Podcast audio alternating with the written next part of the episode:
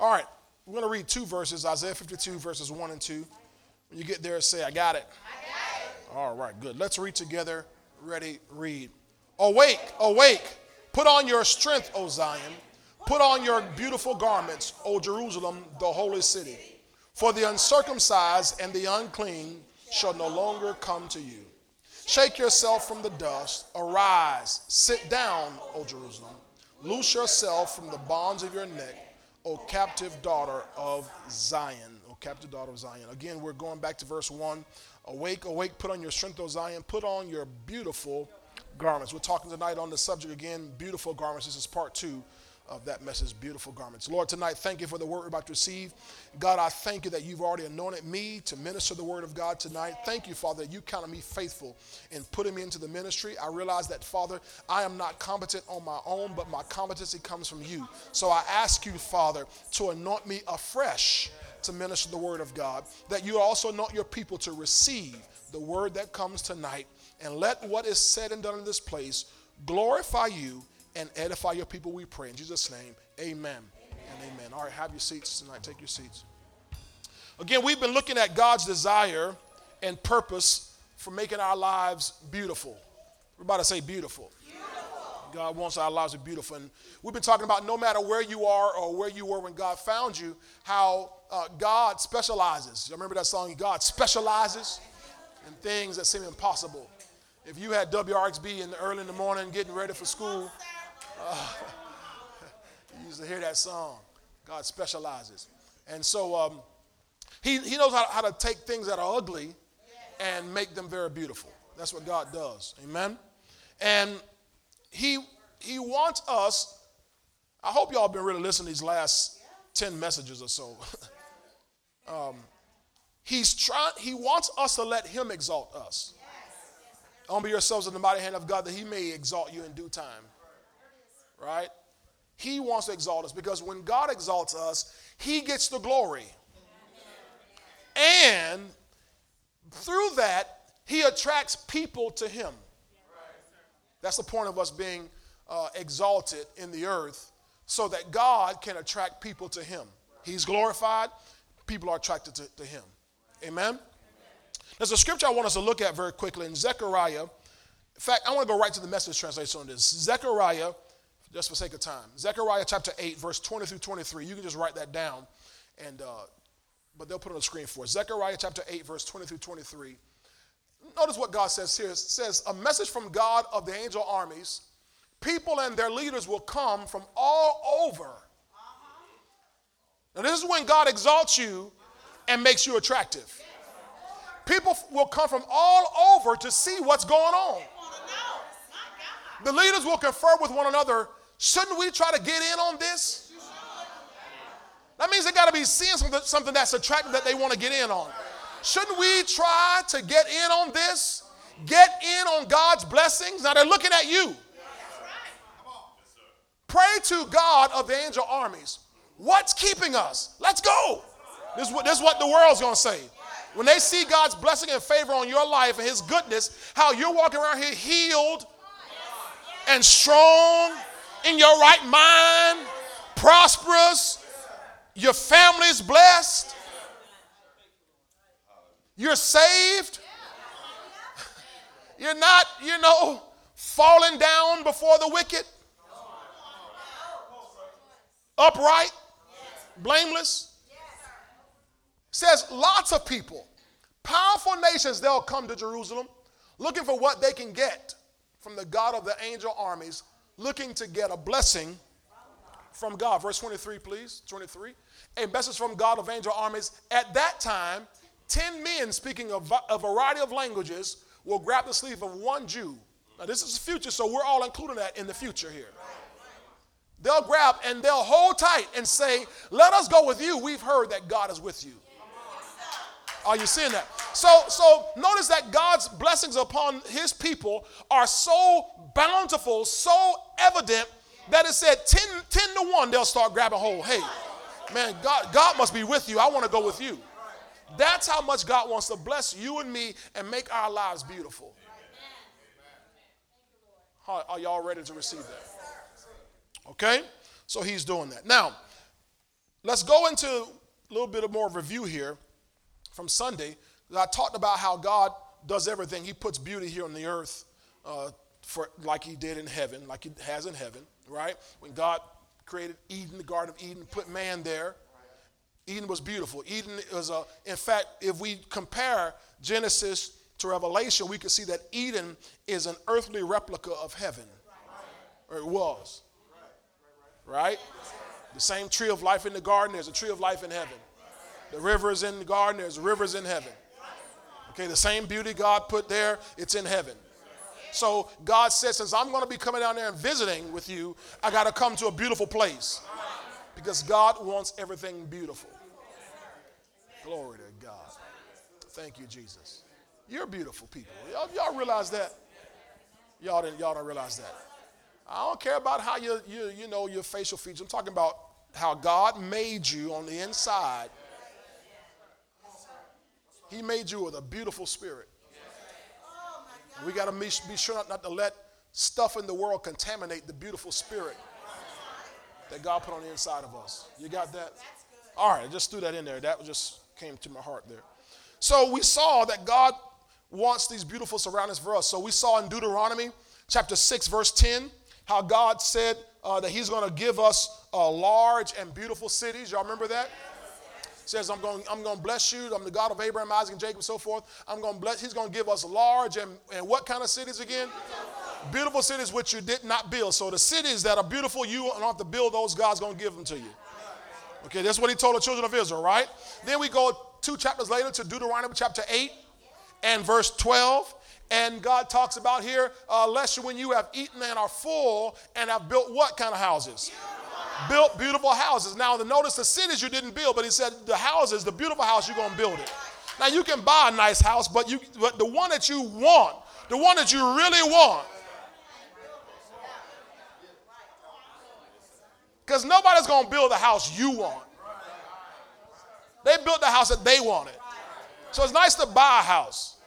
But God's ultimate goal, I wish I had two or three is that you build one that's beautiful in your sight. Okay? So that's God's desire for his people. Okay?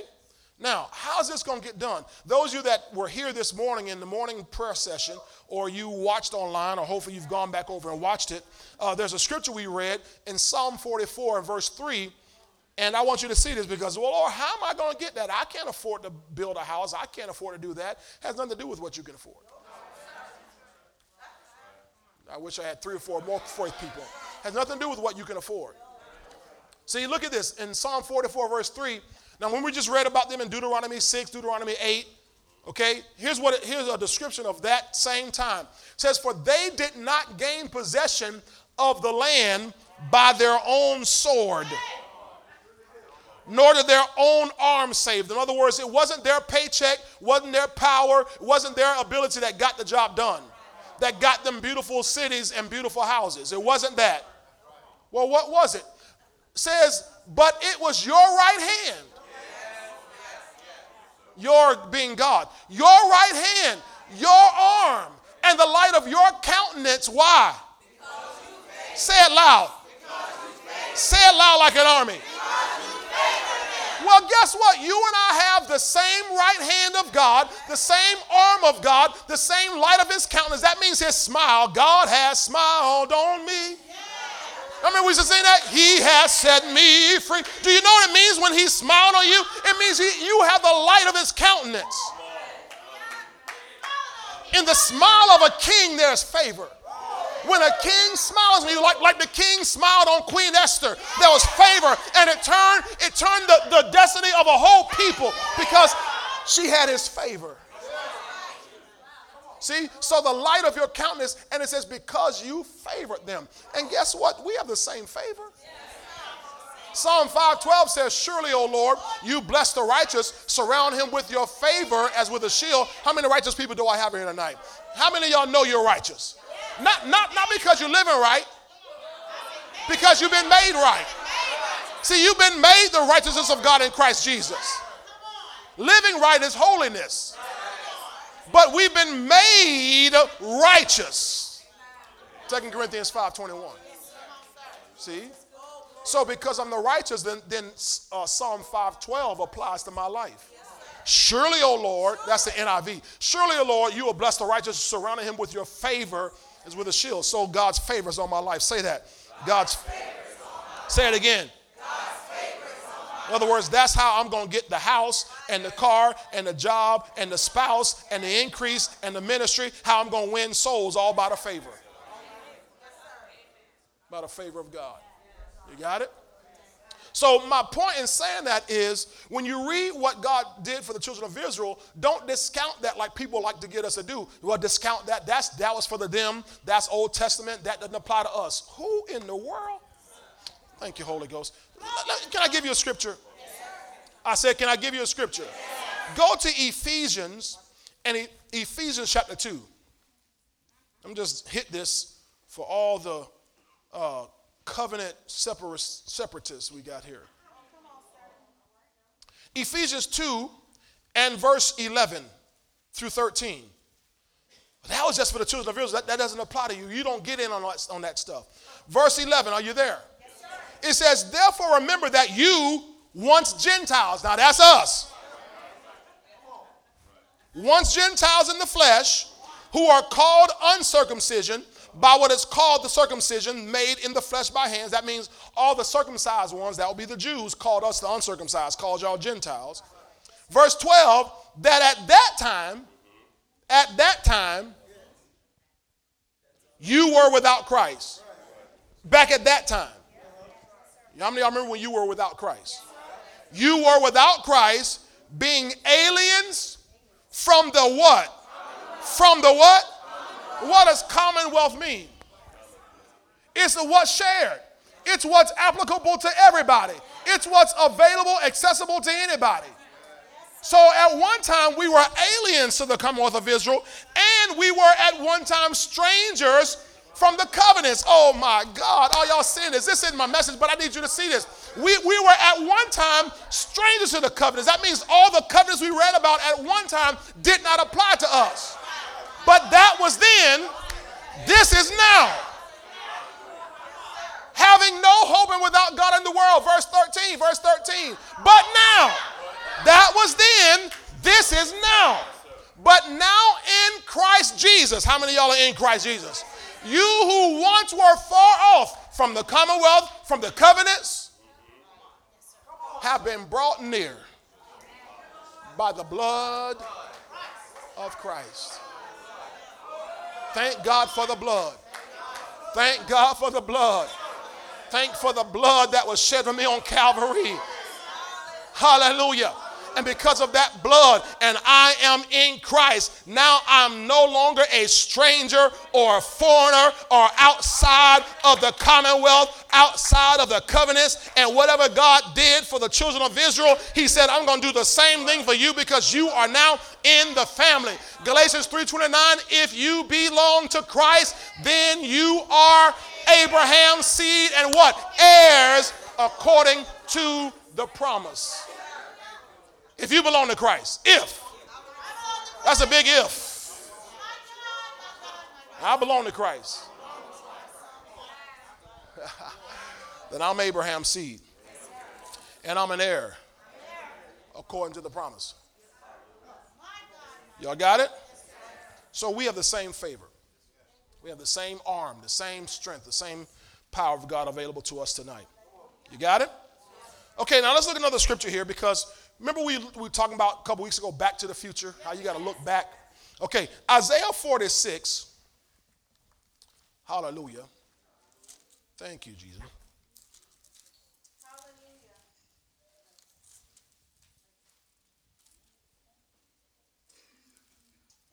Hallelujah.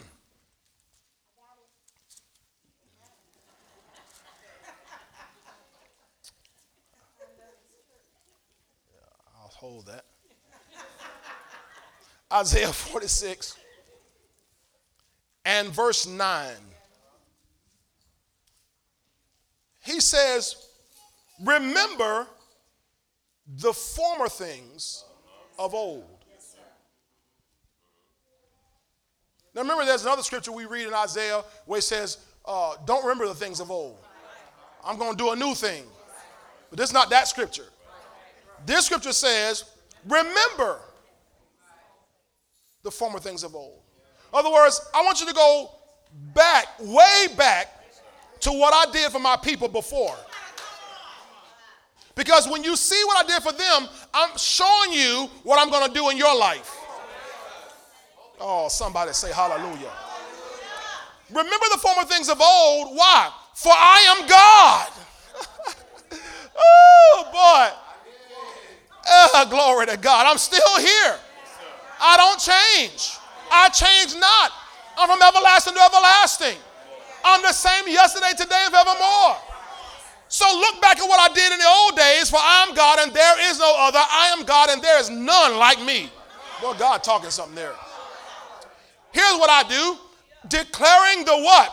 The end from the beginning and from ancient times things that are not yet done. So God talks about the end from the beginning. So whatever you saw in the beginning, he say, I'm going to make sure the end looks the same way. So if he made it beautiful in the beginning, it's going to be beautiful in the end. What he did for his people in the beginning, he's going to do for his people at the end. As a matter of fact, the end is going to parallel the beginning, matchy matchy, for the world and for God's people. How do you know? For the world, remember God destroyed Sodom and Gomorrah? Remember God destroyed the world uh, under Noah with the flood? What did Jesus say? In the end, it'll be like the days of Sodom and Gomorrah. He said, in the end, it'll be as in the days of Noah. So for the world, they're going to get the end just like it was in the beginning. But for the body of Christ, we're going to get the end just like it was in the beginning. Glory to God. Okay, can I prove this to you? How this works? Okay, when under under Noah's day, in Noah's day, God destroyed the world, right? By a flood. But before he sent the flood, he saved Noah, his wife, his three sons, and their daughters, and the animals. He brought them out. He, he put them in an ark, closed the window, and they rose up.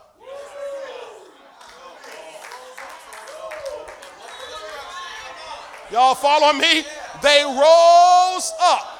When the floods came, that ark rose up. That is a picture of the rapture of the church being raptured up out of here to avoid the wrath that came on the world. When God destroyed Sodom and Gomorrah, he went down for the sake of Abraham. For the sake of Abraham and grabbed his nephew rescued him, intended to rescue his wife, and his daughters, intended to rescue his sons in law, and he grabbed them, and the Bible says the angels took them out and said, Look there, there's mountains, go up there. It's a picture of the rapture. The righteous being saved out. That's what Jesus Christ said. In the days in the end, when the Son of Man comes, it'll be as it was in the days of Noah, it'll be as it was in the days of Sodom and Gomorrah. We're going to be caught up out of here, saved from the wrath that is to come. But when Noah came back down, Oh boy, y'all missed that. I'm preaching better, y'all let know. When Noah came back down, he saw a whole new place that he got to start all over again. And the same blessing that God had put on, eh, on Adam, God said, Noah, I'm going to bless you. He said, Noah, you be fruitful. You multiply. You replenish the earth. You subdue it.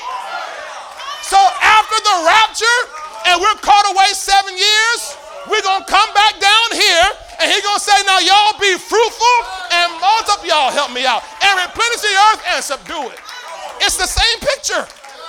So whatever he did in the beginning, he said, I'm going to do in the end. That's, that, that's what Jesus said. He said, he said, listen, when you see all these things happening, don't you get freaked out. Don't, don't you be alarmed. He said, you look up because your redemption draws nigh.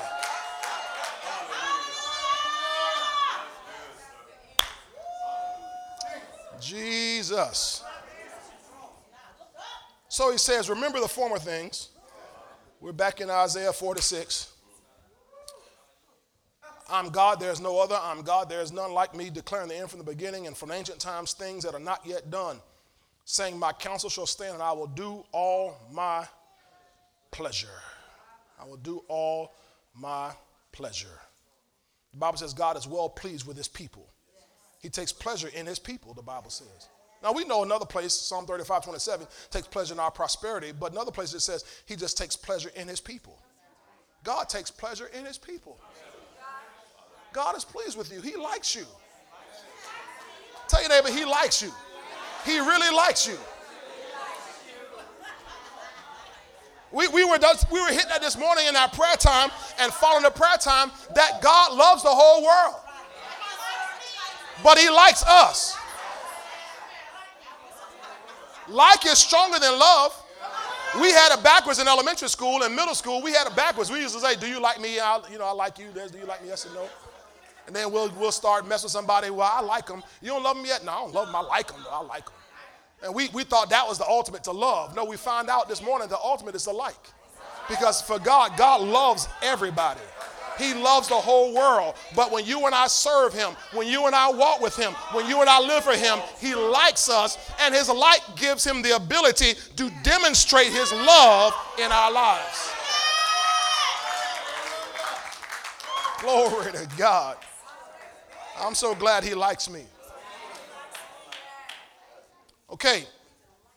Now, you don't have to turn there, but we hit this scripture here a couple weeks ago with Ecclesiastes 3.15. The King James says, God requires that which is past. That, that's what we're trying to show you here. Okay, now let's go to Isaiah, to our main text here. Hallelujah. Oh, we're tracking on time. We're tracking on time. Okay. Isaiah 50, 50 um, I'm going to start at 51. Isaiah 51 to set us up for 52. Because 51 comes before 52. Right? Lisa Lakewood did. I don't know about Gibbs.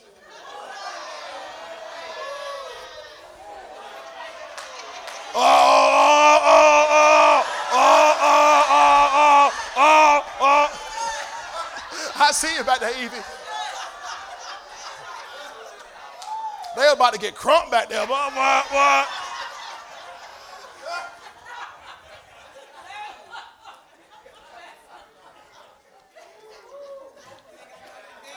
I, I, can't help you all is colorblind. You meant to go to black and gold, end up going to blue and gold. You're like, you color, oh, oh.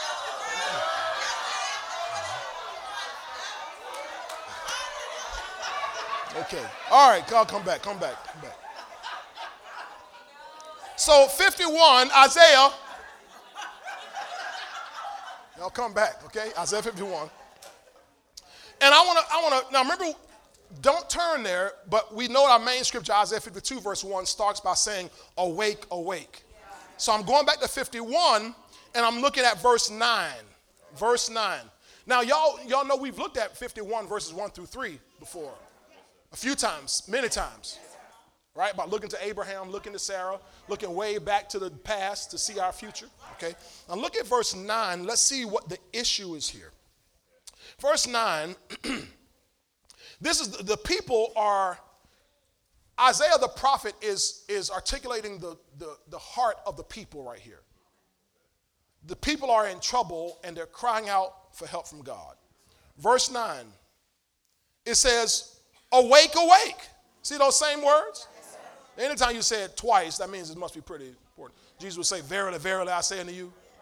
You know, a person they save, saved. You know, are you saved, saved?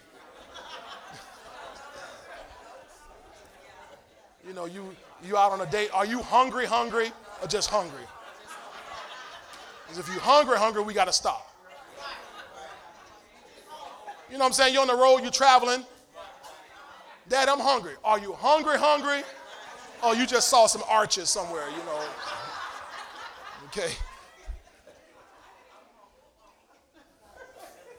I got to go to the bathroom bad. Bad, bad, or just bad? All right, come on. Okay, let's keep going. Verse 9 Awake, awake. Now, notice the words look like what we read in chapter 52, verse 1. But this is the people talking to God. or Isaiah on behalf of the people. Awake, awake, put on strength, O arm of the Lord.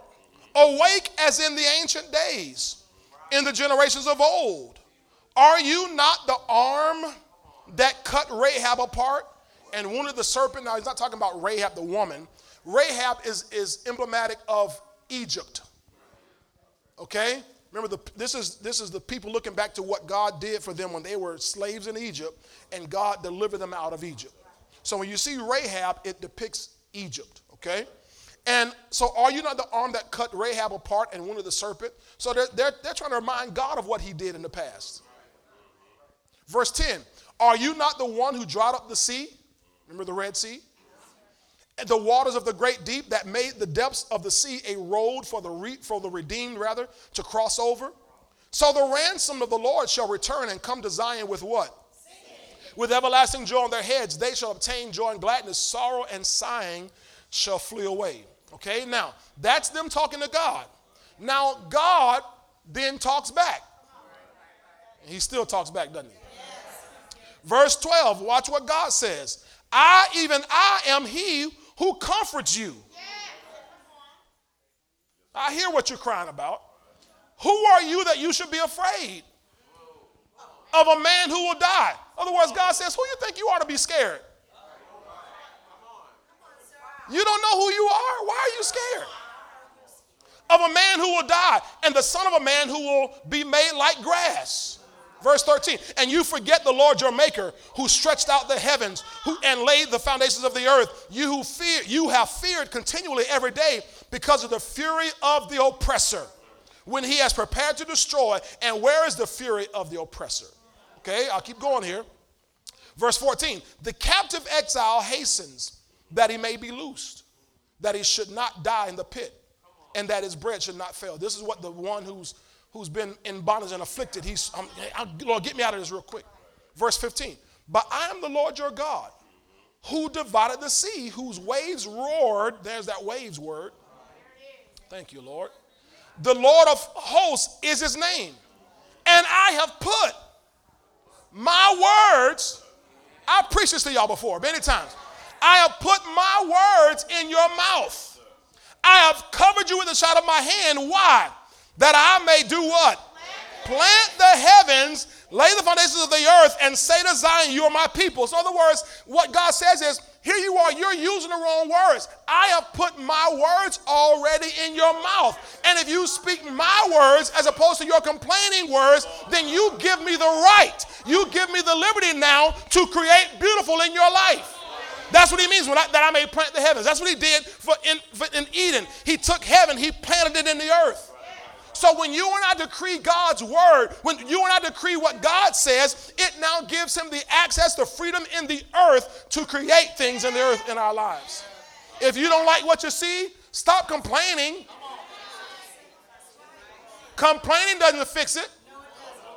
You ever walk up on somebody, hey, my, how you doing? Well, I can't complain. Good, because I don't want to hear it. Secondly, it ain't going to help anything. It's not going to change anything if you complain. What will change? When you and I decree a thing, it shall be established unto us, and light will shine upon our ways. Job 22, verse 28.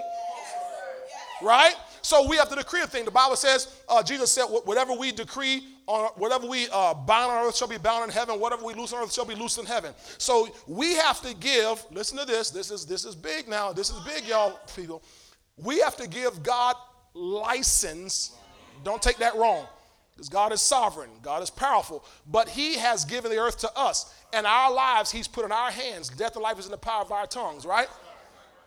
So we have to give God the freedom. That's probably a better word. The, free, the access to operate in our lives. How? By our, by our talking. That's why He said, I put my words in your mouth. Yeah, I can't help if you keep complaining about how bad everything is. When God stepped out here on create, before He created earth, He saw darkness. But He didn't go, whoo, it's dark, boy. He said, let there be light. Remember when Jesus went to uh, Peter's house, Mark chapter 1? Went to Peter's house, and Peter's mother in law was laying there sick, dying of a fever. They said, Who, Jesus? She's, she's, she's got a fever. Please come do something. He didn't go, Ooh, oh, she's hot. She burning up. If he had said that, she would have burnt to a crisp. No, he said, He rebuked the fever, told her to come out of her. See, when God has put His words in your mouth, stop complaining about what you see and start speaking God's word. Start speaking His promises. Start speaking by your faith. And He said, Oh my God, the Bible says in Romans 10 that the word is near you, even in your mouth and in your heart. So when that word is in your mouth and in your heart, speak it out.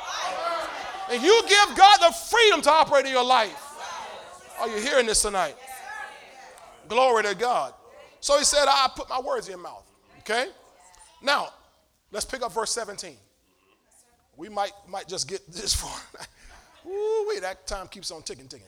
Okay, verse 17. Awake, awake. You see that again? Now, this is not the people talking. The people talking in verse 9. Now, God is talking back. You telling me awake, awake. I'm telling you awake, awake. You wake up. I'm woke. God is woke. Tell your neighbor, God is woke. Everybody trying to be woke out here. God is woke. God knows everything. You can't hide anything from God. The darkness becomes light to God, the Bible says. Even the darkness is light to God. So if anybody in the universe is woke, God is woke. Glory to God. So God says, No, you wake up.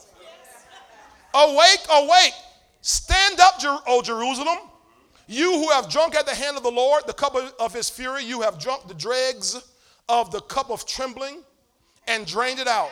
In other words, God had this, uh, hypothetically, if you understand, this cup of fury, his wrath, because the people were, they got in sin over and over and over again, and his wrath was poured out. He says, Y'all drained it. y'all got all the wrath. Golly, I don't, I don't have no more wrath to give y'all. You know you bad off, boy. You, you ever, don't, don't raise your hand. You ever beat your child till you was tired, like,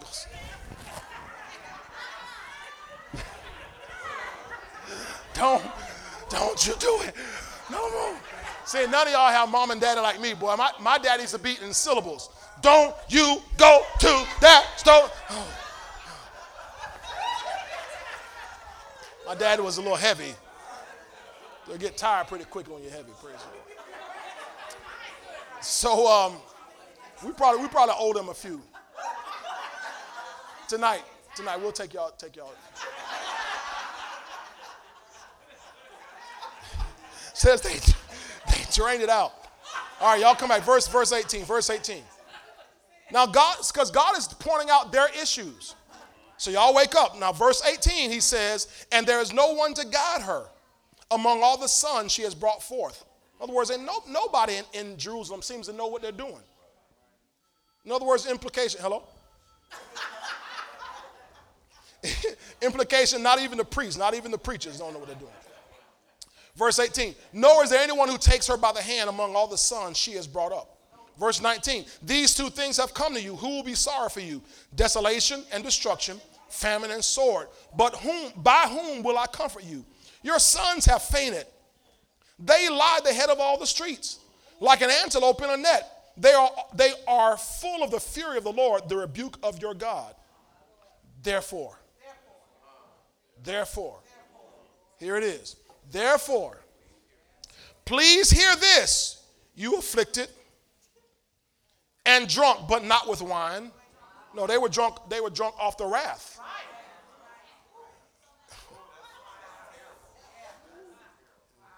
You know, we talk about parents, you know, disciplining their children. I hate to say beating because y'all don't like the word beating today.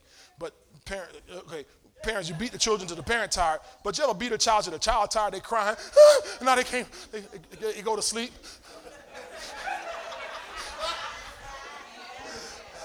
That's happened to me before, boy. I, my parents used to get on me, boy. I cry myself to sleep.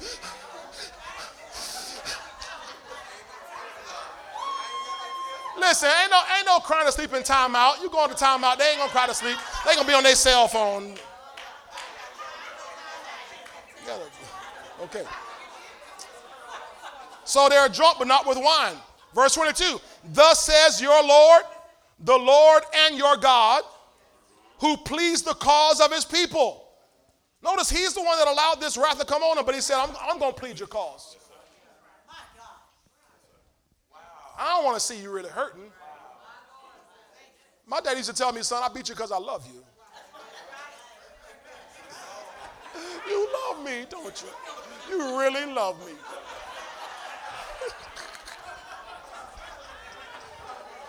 what? I used to get it, boy. But you know, another thing they used to tell me, I'm gonna throw this out here. I can do what do what, what you want. My dad used to tell me this too. Son, I beat you so the police don't have to. Do it what you will. Do it what you will. Everything, everybody worry about what's going on out there. But my daddy's telling me, son, I beat you so the police don't have to. And he did too. The police never did have to beat me. Now, they pulled me over, they never had to beat me. Says, see, see, I've taken, because I was scared, don't call my daddy, don't call my daddy. See, I've taken out of your hand the cup of trembling, the dregs of, of the cup of my fury. You shall no longer drink it. Verse 23, verse 23, watch this, watch this. But I will put it into the hand, this cup of fury, I'm taking it out of your hand, and I'm going to put it into the hand of those who afflict you, who have said to you, watch this, lie down that we may walk over you. This is how the world tries to treat you. You lay down, let us walk over you. Anybody ever felt like you've been walked over in your life? This is how the, how the enemy does. Lay down, I may walk over you. And you have laid your body like the ground and as a street for those who walk over you. In other words, there are times you couldn't stop it. You just you let them walk, just walk all over you. Are y'all seeing this? But somebody say there's a word. There is good news. Because here comes the good news. Things are about to change. See, all this stuff we saw happening in 51, 52, the, the script is going to flip. Because God comes with another announcement here. 52, verse 1, he says, There it is again. Awake, awake. I'm woke. Y'all wake up. Put on your strength, O Zion. Put on your beautiful garments. Now that's as far as I'm going to get tonight. And I'm not, I'm not done. I'm saying I'm, I, I don't want to read any further because that's all, that's all I'm going to be able to explain here. To teach on. Awake, awake. Put on your strength. Put on your beautiful garments. Now that word awake, that word awake from the Hebrew is a Hebrew word er. At least that's, that's how I'm pronouncing it. If I'm wrong, then help me out. But it looks like er to me, so I'm going to call it er. Er. Er. Look, look at what it means, though. To rouse yourself, to awake, to awaken, to incite. Y'all know what incite means? To get some, get some, you know, going off. You know, get it going. going. To stir up.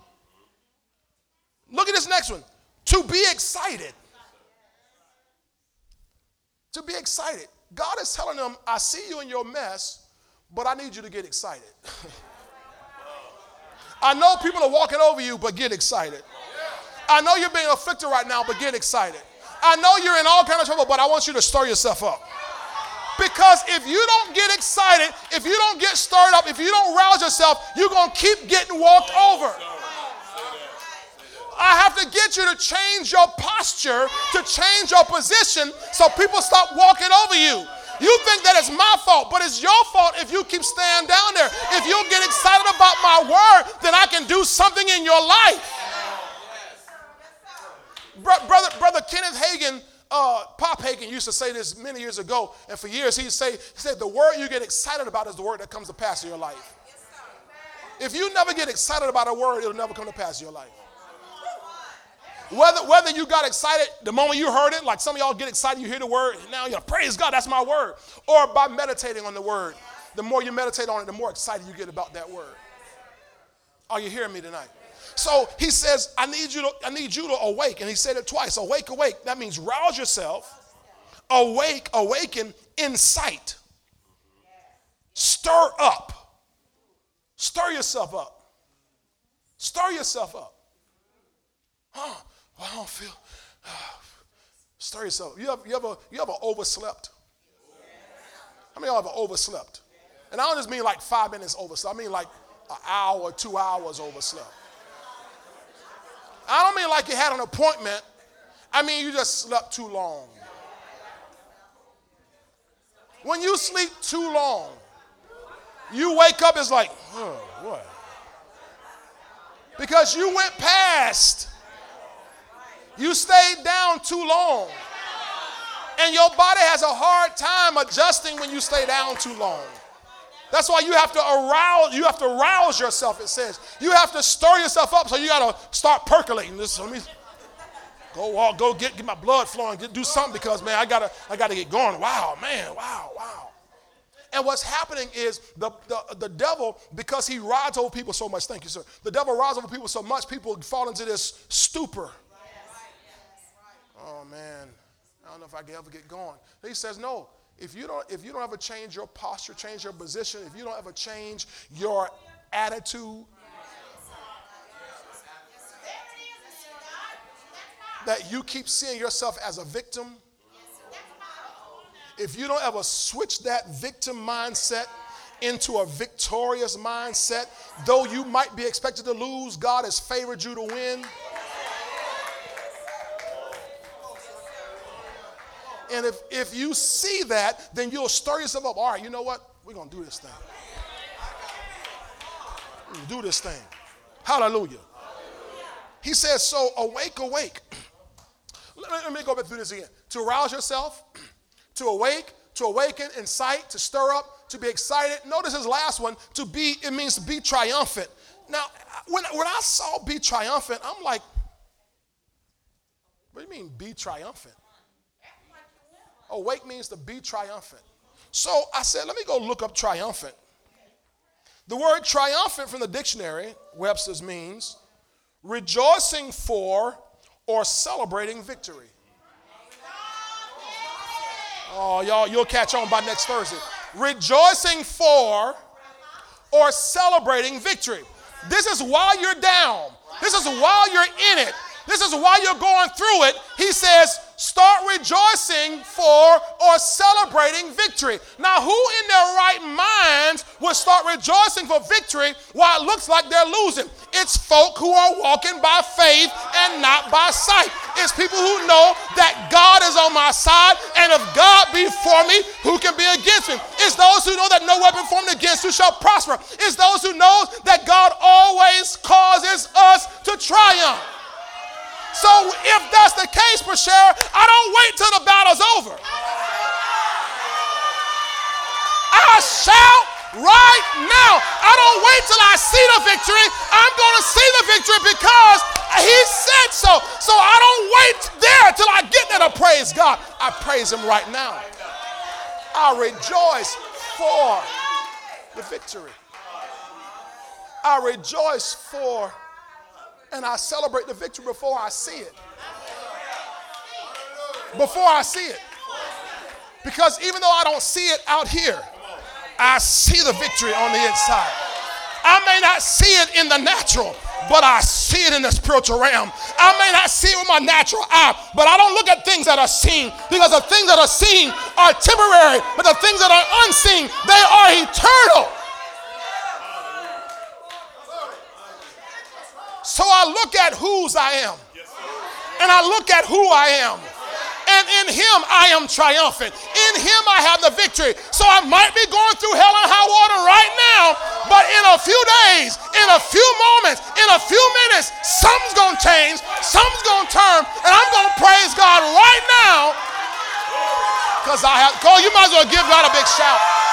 You might as well give God a big shout. If you know you have the victory, give God a shout of praise.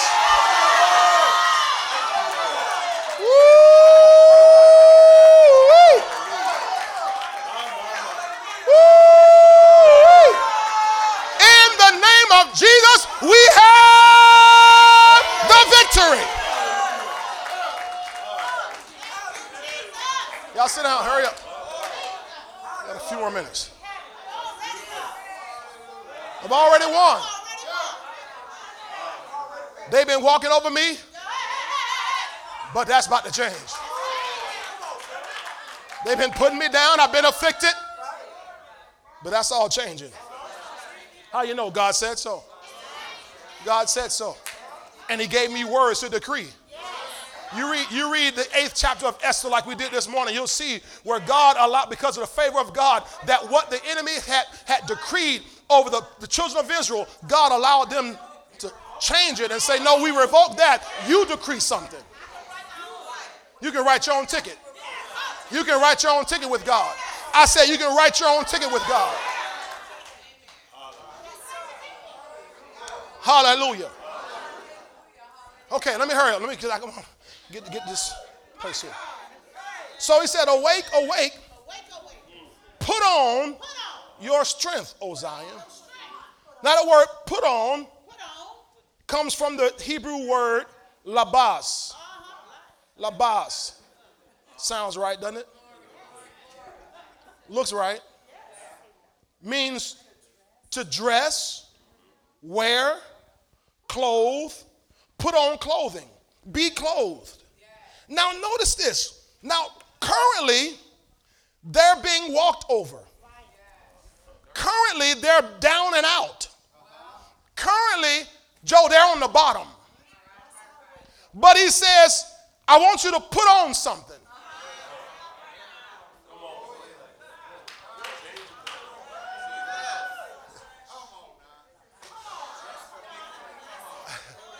I want you to dress not for where you are. I want you to dress for where you're going. And most folk never go anywhere because they never change their garments. They never change what they wear. They keep dressing for where they are. They keep talking about where they are. They keep complaining about where they are. They keep grumbling about where they are instead of praising God for where He's taking them. So He says, put on your strength.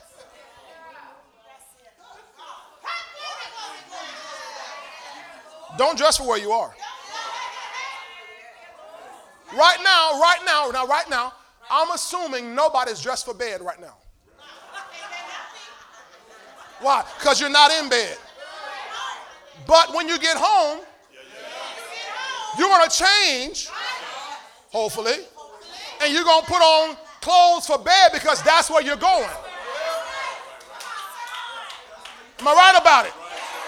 And then in the morning, if you didn't dress all night like you going to work, you're gonna, you're gonna change again because although you're at home in bed, you're going to work or you're going to school, so you're gonna change again. Right? So you're not wearing pajamas out, you're not wearing a, what's them things my girls wear? Bonnet, you're not wearing bonnets in the mall.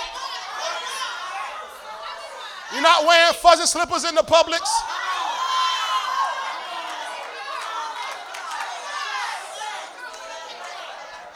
Checking y'all. I'm checking y'all. You're not, you're not grocery shopping like you're going to bed. Right? Because you never dress for where you are, you always dress for where you're going. So you have in 51, they're weak. But he's saying, put on strength. I'll show you here in a minute, uh, in my last few minutes. in 51, they're complaining. But he tells them to put on strength. You're going to see that this is going to bless you in a minute. So, so put up uh, Genesis 41, 14 real quick. Genesis 41, 14. Because uh, Joseph understood this. Joseph understood this. When Joseph was in prison and he got called up,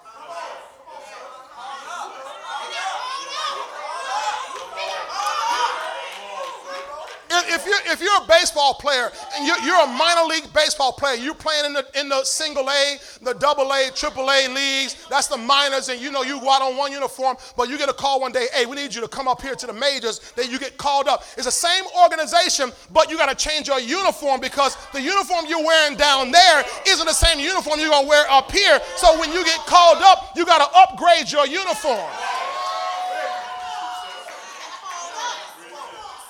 So when Joseph got called up, it says, it says, then Pharaoh sent and called Joseph up, and they brought him quickly out of the dungeon. So at first he was dressed like he was in the dungeon, but it said he shaved, changed his clothing, and came to Pharaoh because he wasn't going to be in the dungeon anymore. Oh, thank you, Holy Ghost. I didn't see that. There was a man on the roadside begging. Blind Bartimaeus, they call him. And he's crying out, Lord Jesus, thou son of David, have mercy on me. Have mercy on me. People kept saying, Shut up, shut up. The master's busy. And he kept saying, Lord, have mercy on me. He cried all the more.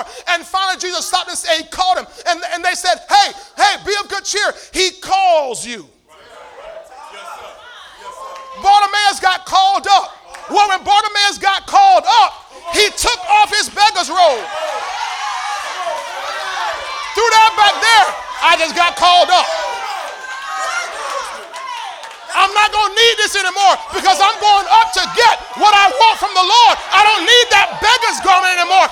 It's time for somebody here to change your garments.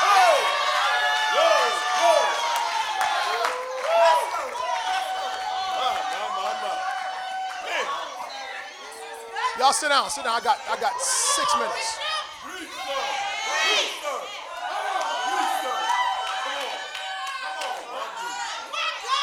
When you expect deliverance, when you expect promotion, when you expect exaltation, when you expect God to move, change your posture, change your position, and change your clothing. Get yourself ready for where God's taking you. You ain't gonna be down here no more. He's gonna raise you up, He's gonna exalt you in due time. So change everything. Put on your strength.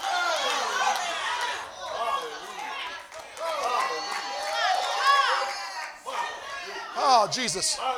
Okay. All right, now I'm, I'm gonna finish this here. I'm gonna finish finish this. This is part of it. I better have that jacket I don't want nobody to tune in and think I'm I'm an un, uncouth preacher. Now I'm you know undisciplined. You know, Bill Winston might tune in. My spiritual dad might be tuned in and say, John, what you're doing with it. It'll be right. Praise the Lord.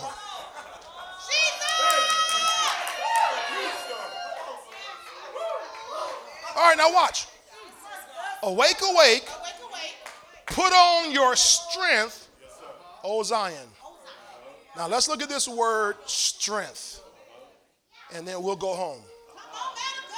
This word strength is the Hebrew word oz or oz, no matter which one you say it, which means might or strength. Now, that's the word that was used back in chapter 51, verse 9, when they said, Awake, awake, put on your strength, O arm of the Lord. So they're talking about God putting on his strength. But when God talks back to them, he uses the same word, but it has a different meaning for us. Because he doesn't want us to put on our strength. Because it's not by power, it's not by might, but it's by his spirit, says the Lord. So he doesn't want you and me to put on our strength because we will think that our strength made it happen. Your strength didn't do this here. Your strength can't deliver you. If it could have, you would have been delivered already.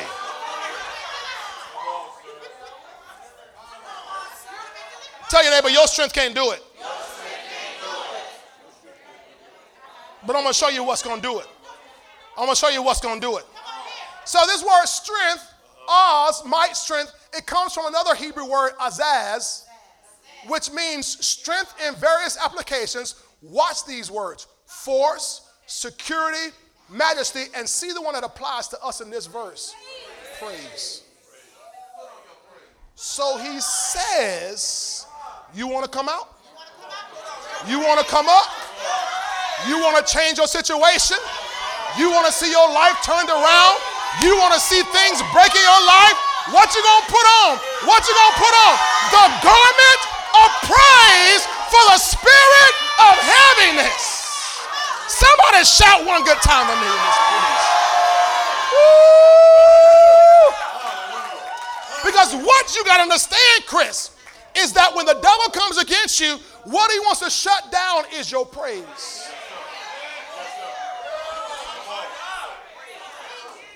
Because he knows if he can shut down your praise, he shut down your strength. Tell somebody your strength is in your praise. Tell them your praise is your strength. Your praise is your stronghold. See, the devil knows, the devil knows Psalm 8, verse 2. The devil knows the scripture. Look at Psalm 8, verse 2. Watch this, boy. This, this, this, this, this is good right here. It says, out of the mouth of babes and nursing infants, you have ordained Oz.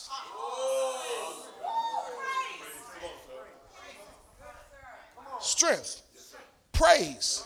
Jesus comes along in the Gospels, and when he's, the people are crying out, Hosanna, Hosanna, Hosanna in the highest, Hosanna, Hosanna. And the people said, Hey, Jesus, don't you hear what they're saying? Tell them to be quiet. And he said, No, have you not read? Out of the mouth of babes and sucklings, you have perfected praise. So Jesus translates this verse for us into praise.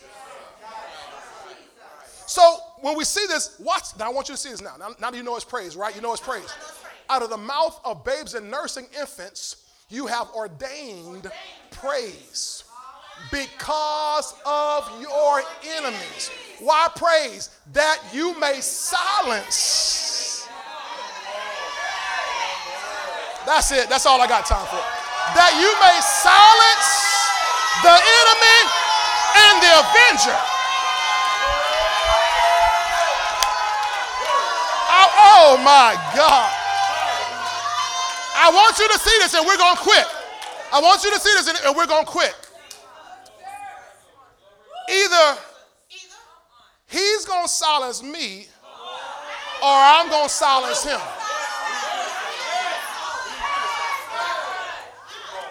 Somebody going to shut up. Somebody going to shut up. And I decree tonight in this place that it ain't to be me. It ain't gonna be me. If I gotta get a eek praise, if I gotta get a yet praise, if I gotta get a somehow praise, I'm gonna praise God. I'm gonna glorify God. I'm gonna magnify God that I may silence the enemy and the avenger. When you praise God, you shut down the enemy.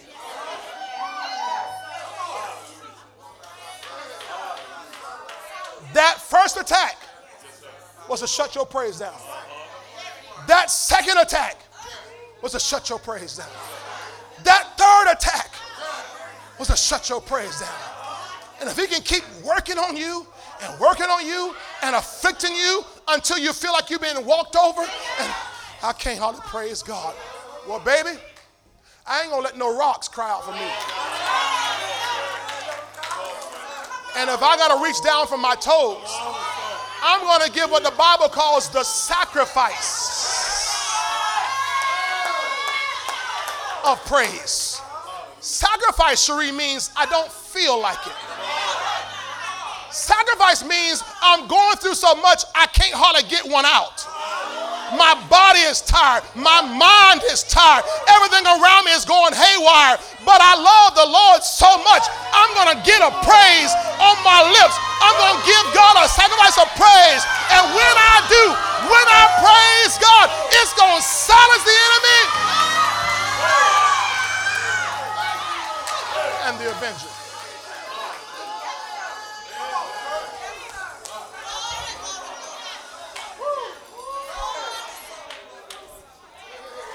So I haven't even gotten to the garment, beautiful garment yet. I'll deal with it Sunday morning. But put up Isaiah 61, verse 3. Isaiah 61, verse 3. Y'all stand to your feet. I'm, we're, we're quitting. This is, this is what that anointing in verse 1 is for. Verse 1, the anointing is on him to preach. The anointing is on me to preach to console those who mourn, to give them beauty for ashes, the oil of joy for mourning, and notice this the garment of praise for the spirit of heaviness. Spirit of heaviness, yeah, you ever, you ever feel depressed? I know y'all faith people. You don't want to say that. Don't, don't, don't, don't, say that. I know you don't want to say that. You, don't say you, you ever felt depression coming on you? I better come over here. Y'all, you ever felt depression coming on you? Well, what do I do? Put on some sad music? No. Eat a bowl of ice cream? No. You're gonna be really depressed because you're gonna pants are gonna be too tight and no, what do you do? See that? Thank you, Holy Ghost. Thank you, Holy Ghost. Thank you, Holy Ghost. I preached a series years back called uh, um, "Delivered from Oppressing Spirits," something like that. On oppressing spirits. The enemy comes with oppression. Oppression is not depression. Depression is the result of oppression. Oppression is the devil pushing down on you. It is him occupying your mind and your thoughts. It's him bringing weight on you. Depression is now the feeling and that that uh feeling you get as a result of the oppression of the enemy.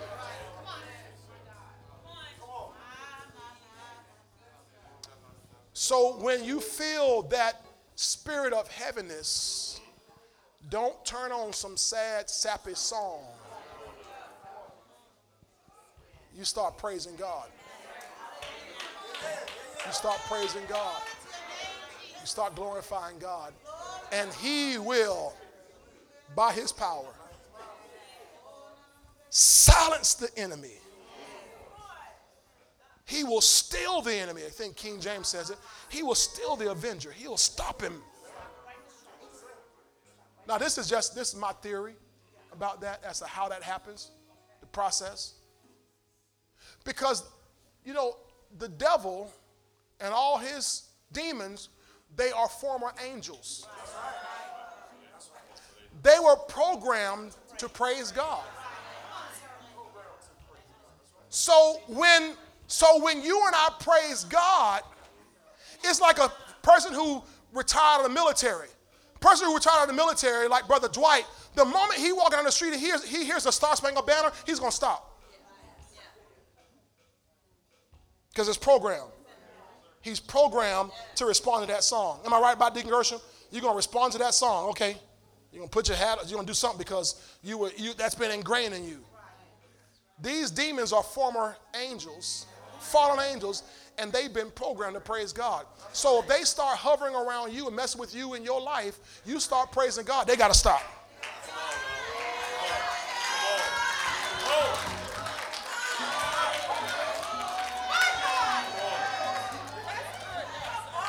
Now, if you stop praising and start complaining, now they start moving back.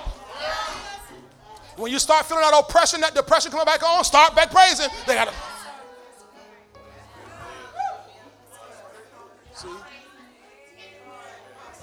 On your strength.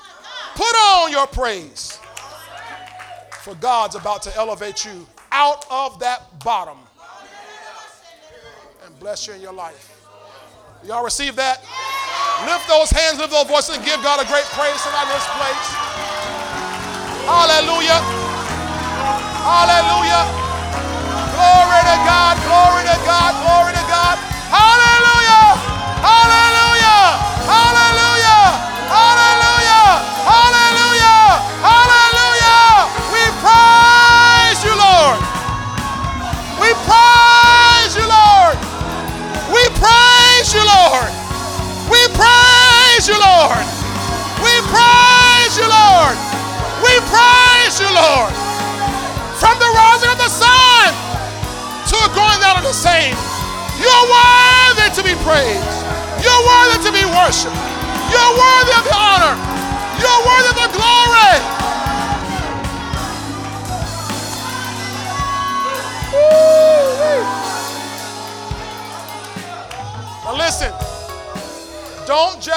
This here. Do it in your car. Do it at home. Do it at work. Hey, youth, youth, kids, do it in school. Everywhere you go, something not working out on the job, Some of y'all builders, we got to hear y'all. Something not working out. You can't figure out the plan. Just start praising God. Thank you, Lord. I give you praise. I give you praise. I give you praise. Let the light come on. Hallelujah. Thank you, Lord. Everybody join hands on my next to you.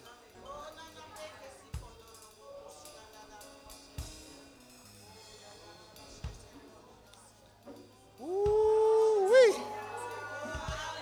Ooh, hallelujah. Your praise will shift the atmosphere anywhere you go. You got you're walking around with a trumpet.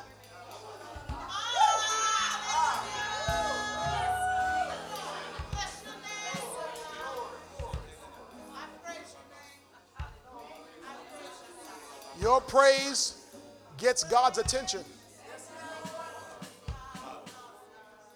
Creates an atmosphere, a habitation for God's presence. Hallelujah. Thank you, Jesus. Thank you, Jesus. Now, listen, we're leaving. I pray you all have received tonight. And I pray that you apply tonight what you have received. And if anybody's feeling like you've been walked over and worn out by the enemy, I've got good news for you. God's turning things around in your life.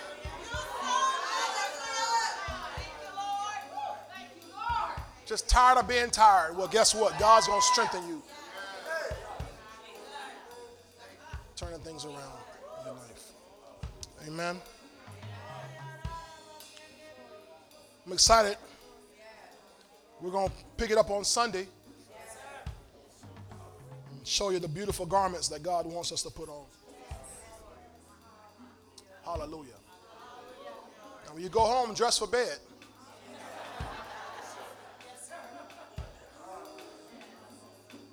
Remember the children of Israel? Before they came out of Egypt? He told them, he said, tonight when you go to bed, dress to leave.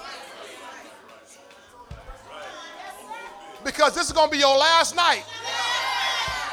Tell somebody this your last night. Oh, Jesus. This your last night down here. This your last night with this mess. This your last night in that bondage. Dress like you're getting ready to go somewhere. He said, go to bed with your shoes on. Belt on. Be ready to go. Because I'm, I'm going to come through tonight.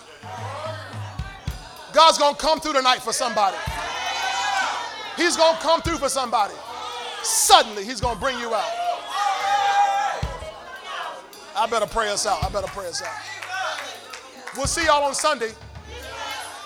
First Sunday, Communion Sunday, we're going to celebrate the Lord's Supper.